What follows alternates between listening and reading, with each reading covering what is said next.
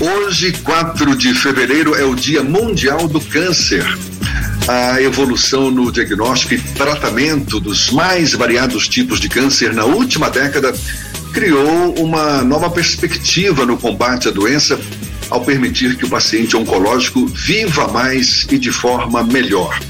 A identificação precoce de tumores, novos medicamentos, imunoterapia, marcadores moleculares, cirurgia minimamente invasiva, isso para citar apenas alguns dos avanços científicos e tecnológicos, tudo isso fortalece o arsenal terapêutico e amplia não só a sobrevida, mas principalmente o bem-estar de quem lida com o câncer.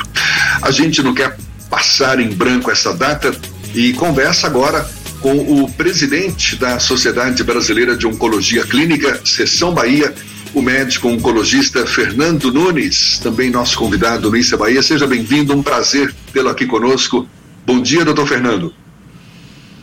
Bom dia, Jefferson. Obrigado pelo convite. Estar aqui com vocês. Só corrigindo, sou ex-presidente, não sou mais ah, atual. Tá certo, Mas... então tá feita a correção. De qualquer forma, um prazer tê-lo aqui conosco. Certamente é inegável, não é, o avanço no diagnóstico, o tratamento do câncer ao longo dos anos, em muitos casos, o que no passado representava a morte do paciente, hoje já se fala em cura, principalmente a partir do diagnóstico precoce.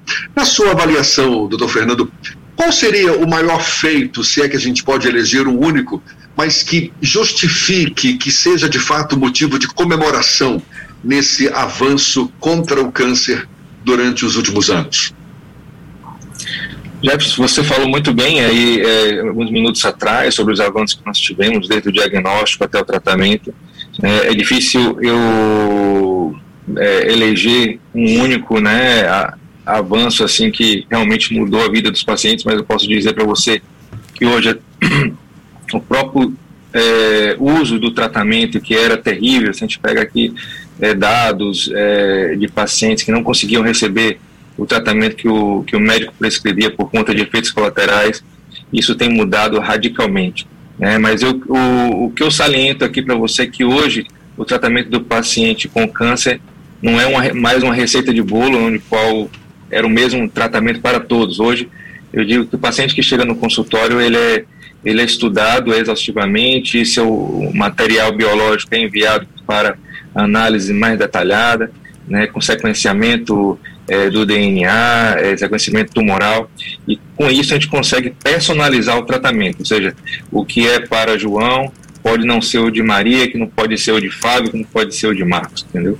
Então eu acho que hoje, se eu pudesse eleger um, um ganho, seria a personalização do tratamento. E o senhor estava se referindo quando é, falou do, dos impactos de alguns tipos de tratamento, no caso, a quimioterapia, não é isso? Que, que, que, provoca efeitos colaterais muito fortes, perda de cabelo.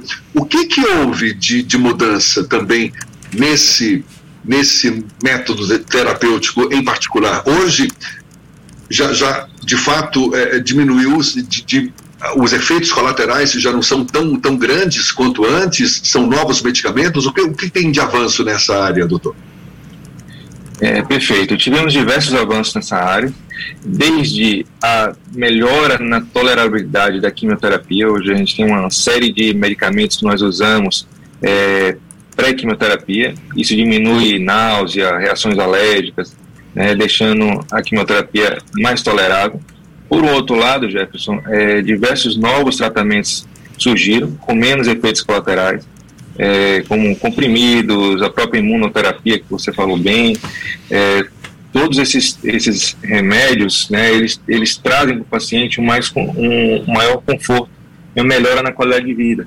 É isso que o, coisa que a gente não via há alguns anos atrás. Né? Um grande problema da oncologia há 30, 40 anos é que é, às vezes a gente não conseguia nem tratar o paciente pela toxicidade do remédio. Hoje isso já é um ponto é, superado né, hoje a gente consegue tratar a maioria dos pacientes, né.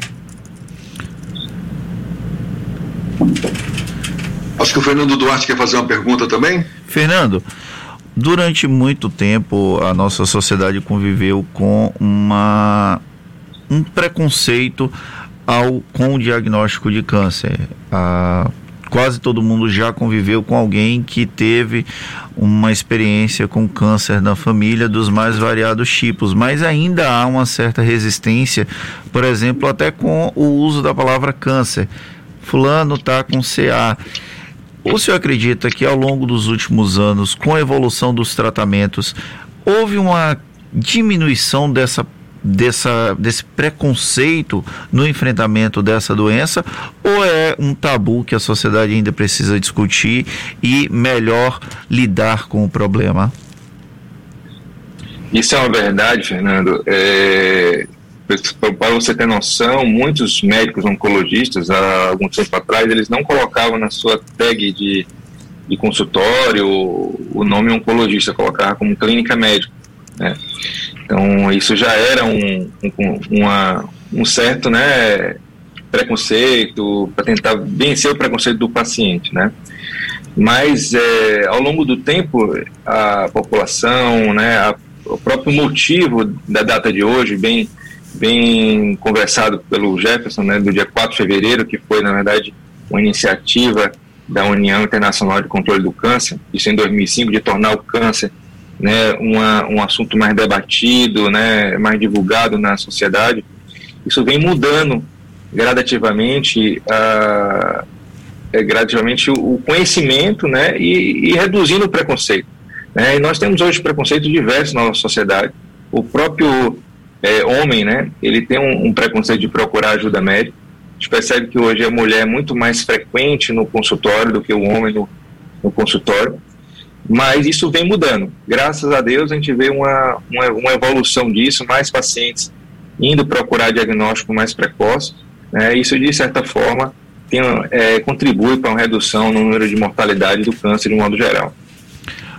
Você acredita que hoje o diagnóstico de câncer ele não precisa ser motivo de tanta apreensão quanto no passado?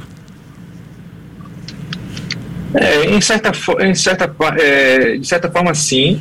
Né? Hoje nós temos é, cura em diversos tipos de câncer, né? principalmente se ele for diagnosticado no seu estágio mais inicial.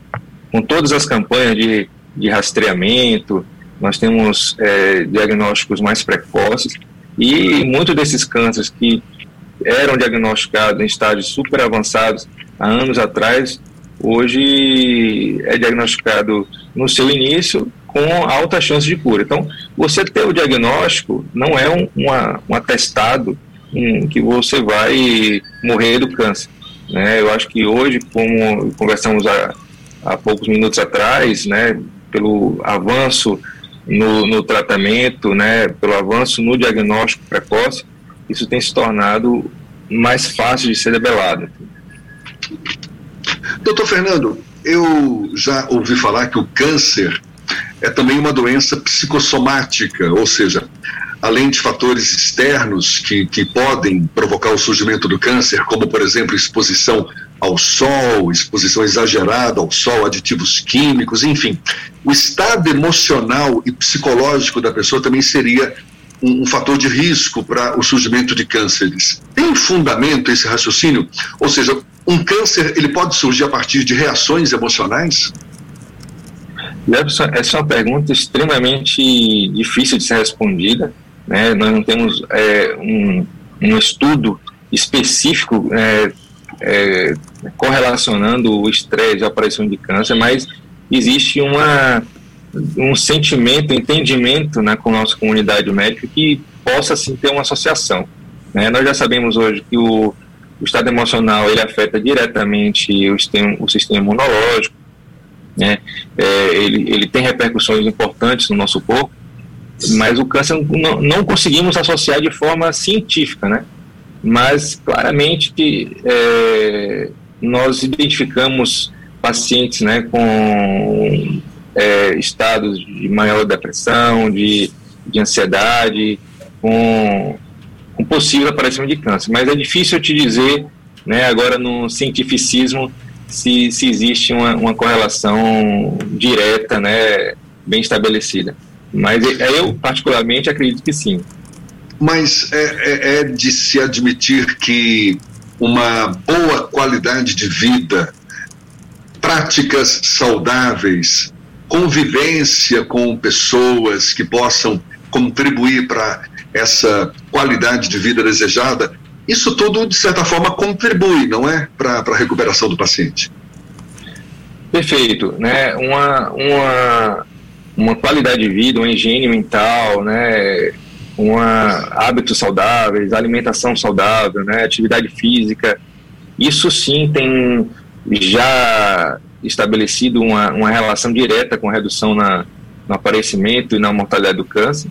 Né? É, a gente diminuir né, a exposição a agentes carcinogênicos como o tabagismo, é, o alcoolismo em excesso, né, claro, a ingestão de gordura animal em excesso, tudo isso já foi demonstrado tem uma relação direta com o aparecimento de câncer, né? O sedentarismo também, acabaram falando, né? Isso, isso tem uma relação. Então, assim, conclu, é, chegando na, no que você falou, eu com certeza posso afirmar que a qualidade de vida, né, isso inclui também a qualidade mental, sim estaria relacionado com a redução no aparecimento de câncer. Muito bom. Dr. Fernando Nunes, médico oncologista, ex-presidente da Sociedade Brasileira de Oncologia Clínica, Seção Bahia. Muito obrigado pela sua disponibilidade, pela atenção dada aos nossos ouvintes. Seja sempre bem-vindo aqui conosco. Bom dia e até uma próxima. Bom dia, Jeff. Foi um prazer enorme estar com vocês aqui. Eu que sou fã de carteirinha do seu programa. Um grande abraço. Ah, muito obrigado. Agora, 8h42 na tarde FM.